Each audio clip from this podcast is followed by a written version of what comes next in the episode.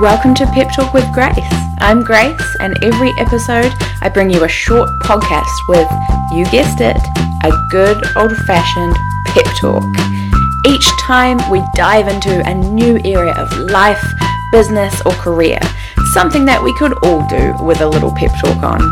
It'll be informative, practical, and most of all, a little bit inspiring. So let's jump on in. Alright, it's pep talk time, and this time we are going to be having a quick pep talk on a pretty major topic in life, and that is health and wellness. So, before we dive into talking to our amazing guest today, I think probably just the biggest thing for me to start with is just about thinking about why health is so important. Like, when you stop and think about it, it's kind of all that really matters. Because without good health, we can't enjoy our lives to the fullest. Like, what is the point of having bags of money or a kick ass job or a huge family or this amazing travel if we aren't well enough to enjoy it? It's kind of like just the be all and end all when you actually stop and think about it. And my personal approach to health is I think, very aligned with our guest today. So I won't go too much into it.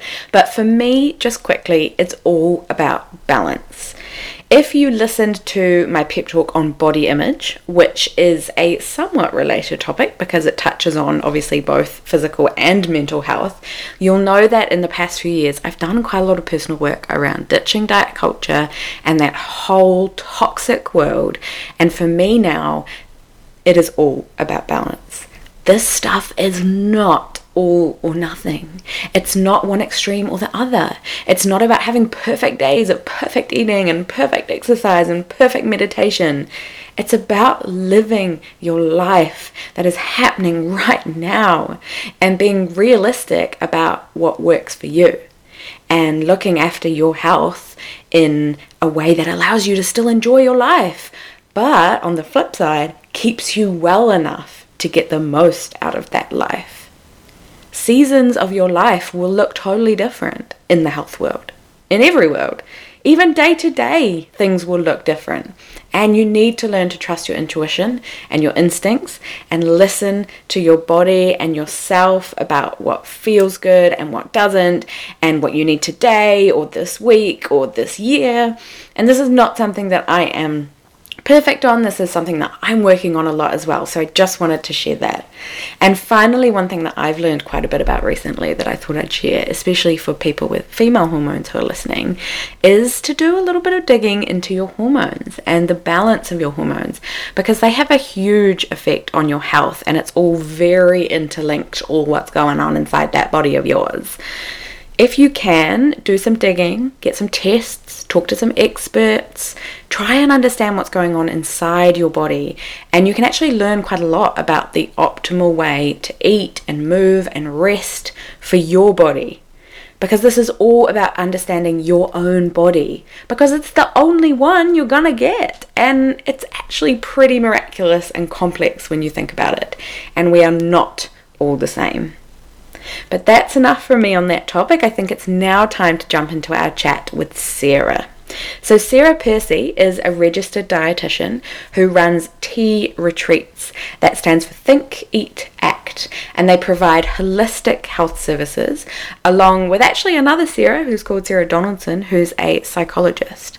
So, let's hear what our Sarah, Sarah Percy, has to say on this topic of health. Thank you for joining us. I'm excited to dig in to this topic, which is a big one, but um, as a registered dietitian, I'm sure you'll have lots of wisdom for us to share, um, talking all things health. But before we jump into that, maybe it would be a good start for you to tell us just a little bit about your background, just quickly, and the work that you do with T retreats in your business at the moment. Yeah, sure. So, yeah, I'm a registered dietitian and I've been working as a dietitian for just over 20 years now. So certainly well-being's changed a lot uh, in that time. In terms of when I started out, it was working in hospitals, being at the ambulance at the bottom of the cliff, and helping mm-hmm. people who were perhaps already sick. Whereas I think now there's much more uh, scope to do well-being in a more proactive light, which is really exciting. So I have a business, T Retreats, and T stands for Think, Eat Act um, as opposed to cups of tea. And it really combines the skills of my business partner, who's a psychologist, so she's the think, and I'm the dietitian, the nutritionist, so I'm the eat. And then together we help activate people to make change. Um, so that they aren't just, you know, having the knowledge about what to do, but actually being able to implement some good changes so they feel uh, really good. Nice. And I'm sure there's tea involved as well, drinking tea involved too at some points. totally. A bit of a tea break's really important, isn't it? yeah, definitely. Oh, well, let's begin with talking a little bit about nutrition because, of course, you are a dietitian, so this is your area of expertise, and this is a really big one, of course. But I, when I chatted with you about all of this, I just really appreciated and admired your approach that you take towards nutrition and eating, like not being focused on diets and weight loss, but more being about, you know, if that's not the same, um, but more being about kind of long term habits and things that are realistic and balanced. So maybe for everyone listening, you could tell us a bit about that, your style and your approach to nutrition.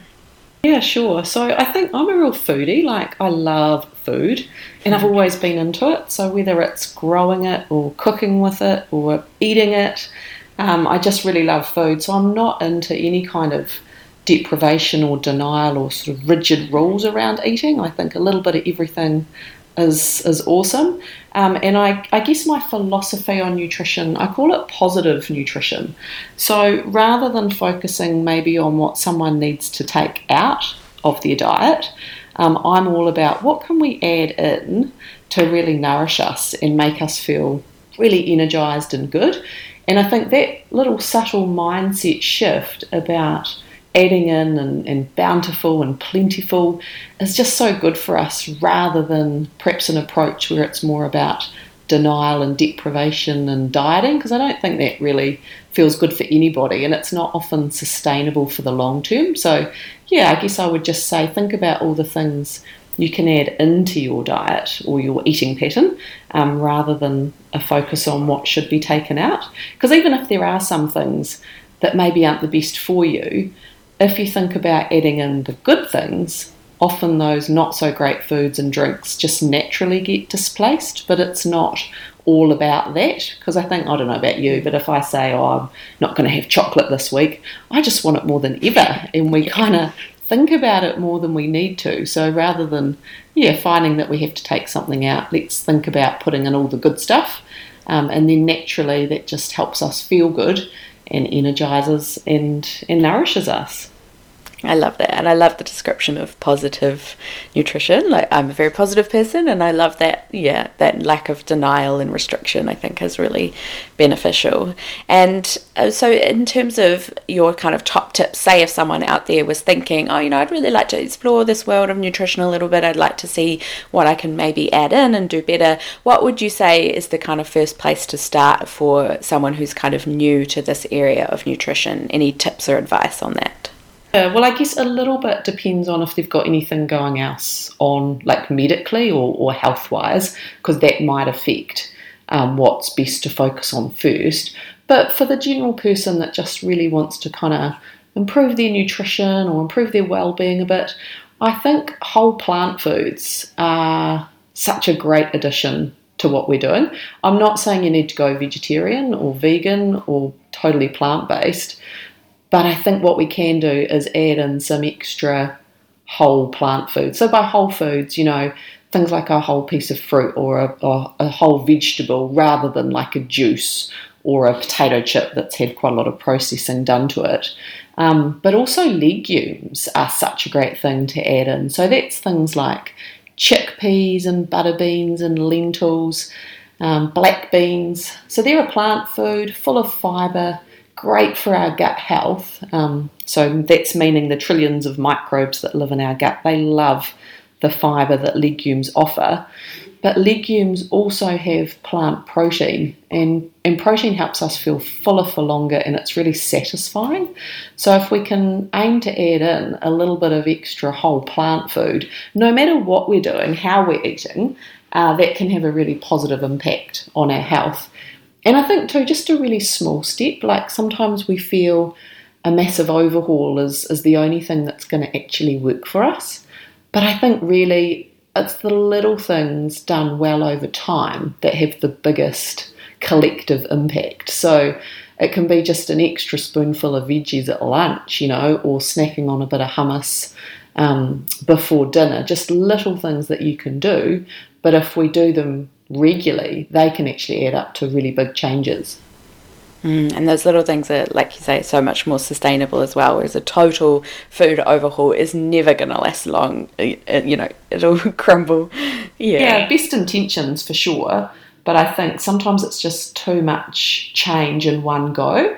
So the other thing too is to if you want to do something new and add something in, often anchoring that with an existing habit can actually help it become more sustainable too. So, for instance, say you kind of wanted to up your intake of water, for example, because you're just not drinking enough. It might be that every time you brush your teeth, you have a glass of water, or every time you put the kettle on, you have a glass of water. So, you're actually anchoring that new habit with something that you're already doing, and that just makes it a bit easier to keep up with. Otherwise, things can kind of slip our mind and we can kind of forget about the change we wanted to do. So, that's another little tip that can work quite well for people too.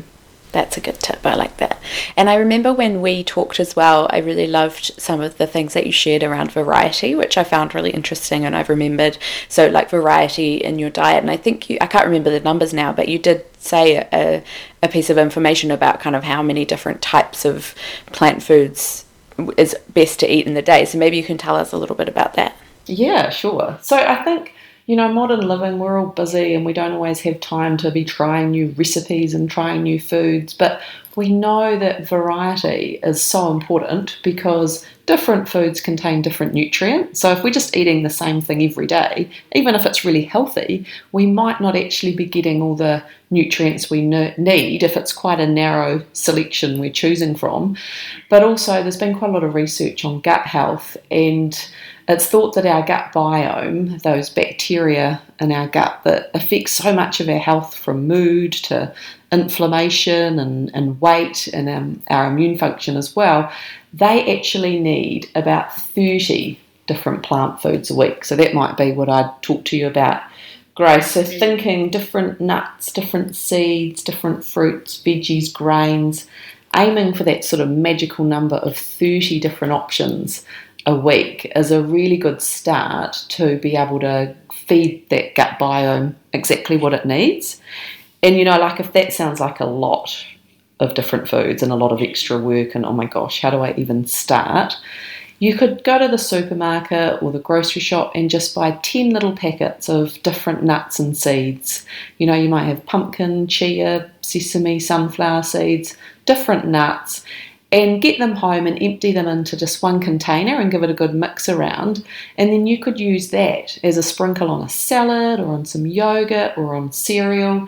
And that would be 10 of your plant foods that you need to try and aim for a, each week and just one little snack or meal. So there's definitely little tips and tricks you can do to get that 30 different plant foods in. But that's a really good a good start to, to get that well-being and gut biome working optimally.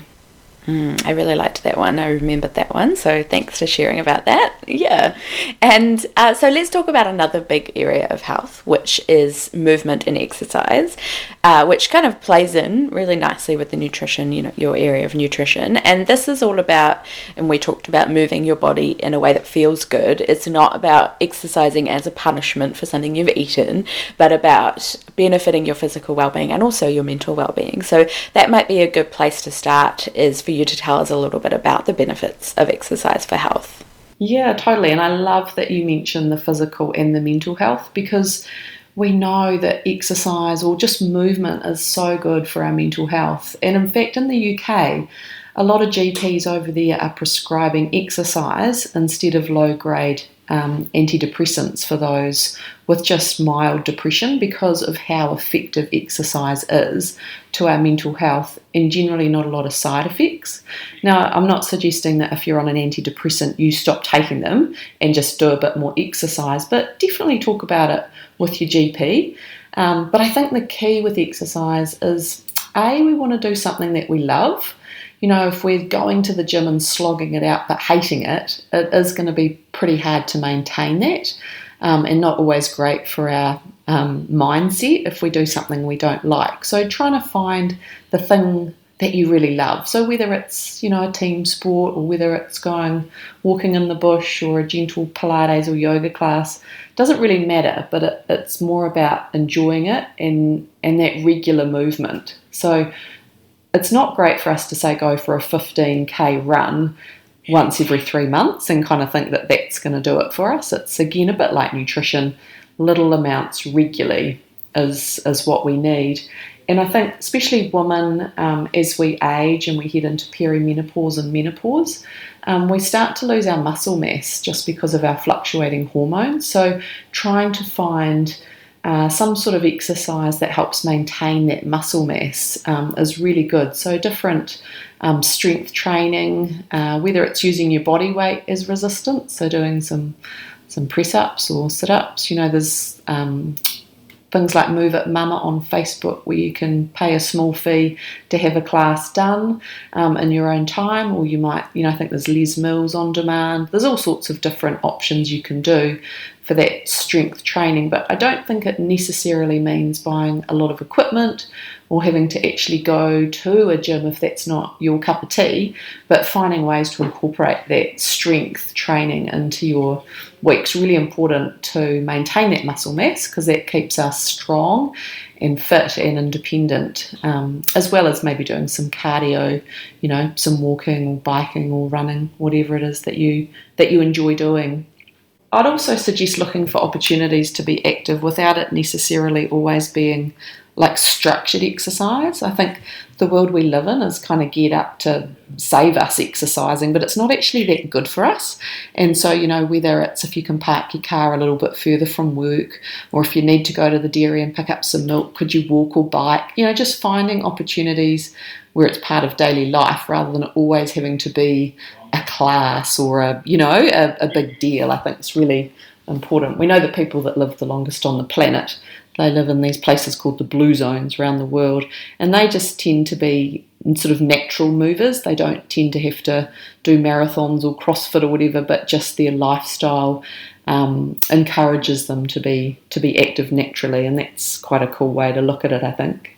Oh, that's so interesting. I'll have to look more into that. It's yeah, it kind of leads us on to talking a little bit about holistic health because that's what you guys special specialize in at T. And there's so many, obviously, so many aspects of health and well-being. It's not just eating and exercise; it's all quite interlinked. So, what what are the other kind of aspect, uh, key aspects of health from your point of view? Do you think? Yeah, well, I think the, the human body is such a complex machine and, and all our systems are quite interrelated plus the world we live in puts so many different stresses and inflammatory processes on board. We need to really look at us as a, as a whole being, not just one area. So I think, you know, the idea of nutrition and exercise is so important, but so is our mental health and sleep and rest and recovery. You know, I think rest and recovery is such a big thing. Um, and there's a really simple equation that the antidote to stress is leisure and pleasure. And it's the idea that when we do things that we enjoy, whether it's something creative or something sporty, and we really get lost in the moment because we're just loving it so much, that is so restorative to our well-being and our mental health. And it really helps dull that stress response down that can really be taking over in day-to-day life if we've got lots and lots of things on our mind and lots of tabs open on our internal computer. So finding those opportunities to do the things that we love. Yet that's often what we kind of give up, I guess, when we're really busy or when we're stressed and under pressure. Those feel like things that we can sacrifice because maybe they're a bit self indulgent. But those are the very things that actually are so good for our mental well being and our stress response. We want to try and keep including them. So I think it's trying to think back to when you felt really good or when you've had hobbies that you've enjoyed what's that look like? You know, has it been scrapbooking or has it been some sort of art or tennis or golf or just even reading a magazine or, you know, a great book? Finding those little opportunities for that enjoyable activities that allow us to, to rest and recover and give our poor old brain a bit of a, a rest because certainly the lives that we live in now are very different to, say, our cavemen um, ancestors, yet our body hasn't really evolved that much. So, a lot of the processes that happen in our body and our responses to stress um, are very much the same as they were then, but yeah, the demands of life have certainly certainly changed. So we need to to nurture ourselves and just have that rest and relaxation. And I feel like with a lot of this health stuff, um, there's it can be a bit of a slow burn. Like uh, you need to do some of these things really consistently, like you've talked about, for a decent amount of time. Like you're not going to get kind of overnight results from any of these things we've talked about stress and exercise and, and eating you you kind of have to stick with it for a while but that can be quite frustrating. Like i know you i found that when i was talking with you like you can feel a little bit discouraged maybe if you don't see those we're quite used to instant gratification and if you don't see those results you can it can be quite tempting to give up and be like oh it's not working. But do you have any info on that and maybe any tips or what you would say to people who are who are feeling that kind of discouragement yeah, it's so true. And I guess, you know, it is about the little things we do well really set us up over time. And I guess you could think about it like, hmm, I'm trying to think of an analogy, not like maybe even like starting a fire or if you're doing home renos, you know, that foundation work is so important. And to get that done right and build on it, or to set that fire up with all the right conditions, it's going to burn really brightly and work in the long term we can't expect it to just start straight away. And sometimes if we go too hard too early and expect big changes, we can get a bit frustrated, or we might just find we can't keep up with with the big overhaul that we'd aimed for. But I think if we can just think about the bigger picture, and I try and move away from looking at what the scales say or or weight loss, and really thinking about every opportunity in a day we've got to make ourselves feel good and to, to work on our well-being and to nourish us is going to be a really good opportunity um, and to try and think of it in those bigger terms and not a bit of an overnight success. But then I'd also say I kind of think of well-being as a bit like a seesaw. And I know like for me, I feel really good when I'm nourished and I'm eating good food and drinking plenty of water and not going too crazy on alcohol and coffee and things. But equally, to feel really good, I know I love an extra sneaky gin with a friend or, you know, ordering that really dark chocolate mud cake or cheesecake when I'm out for dinner sometimes. So I think it's about just learning about that balance and almost that yin and yang of not trying to be perfect, but actually allowing a little bit of those treat type things in because that gives us, you know, some enjoyment in life and allows us to keep keep doing well. And it's not going to undermine all our hard work. I think if we can just take a slightly more balanced approach, but definitely just perhaps aim for more about well-being rather than a, a certain number on the scales or you know quite rigid rules because that means we can feel a bit let down when it doesn't happen straight away. And yet we don't know what's happening inside our body and different processes. They can all be working to make us feel good but sometimes it can just take a little bit of time to get there. And, and that's all good. It, it tends to be longer lasting if it takes a little while Oh, perfect. I love that, Sarah. Your, your approach is very in line with mine, and I think that's why I just really wanted to get you on to talk all about this because I knew you'd have a very realistic and balanced approach to it. So, thank you so much for sharing those tips. Um, is there anything else that you'd like to share before we wrap up? Any other? No, I think we covered quite a lot, really, but um, I just think it's all about enjoyment and adding in, you know, aiming for that kind of plentiful, bountiful approach rather than a deprivation and denial because life's too short for that. Let's try and enjoy it, but let's focus on feeling good, um, but with a little bit of treaty things now and then as well. Ah, I told you, Sarah, and I would be on the same page.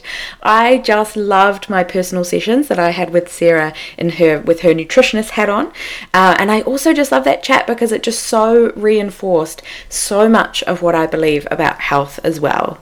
I really love how balanced and realistic she is. It's very refreshing, and I just think that she speaks beautifully about these topics. So I hope that you got some good tips and tricks from there too. You can find out more about Sarah and the other Sarah and how you can work with them at t-retreats.co.nz. And Sarah also shares some really great tips on Instagram, which is at sarah.percy.9. And while you're there, maybe you should give the old Pep Talk Instagram a little love too. I would be so grateful. It is at Pep Talk with Grace, and head over there and share your tips as well. I'd love to hear them. Your tips around health and wellness and just any of these Pep Talk topics. Keep it coming. All right, thank you, lovely Pep Talk gang. Thanks for having a listen all about health. I hope you picked up some tricks and you're feeling a little bit inspired. And until next time, bye.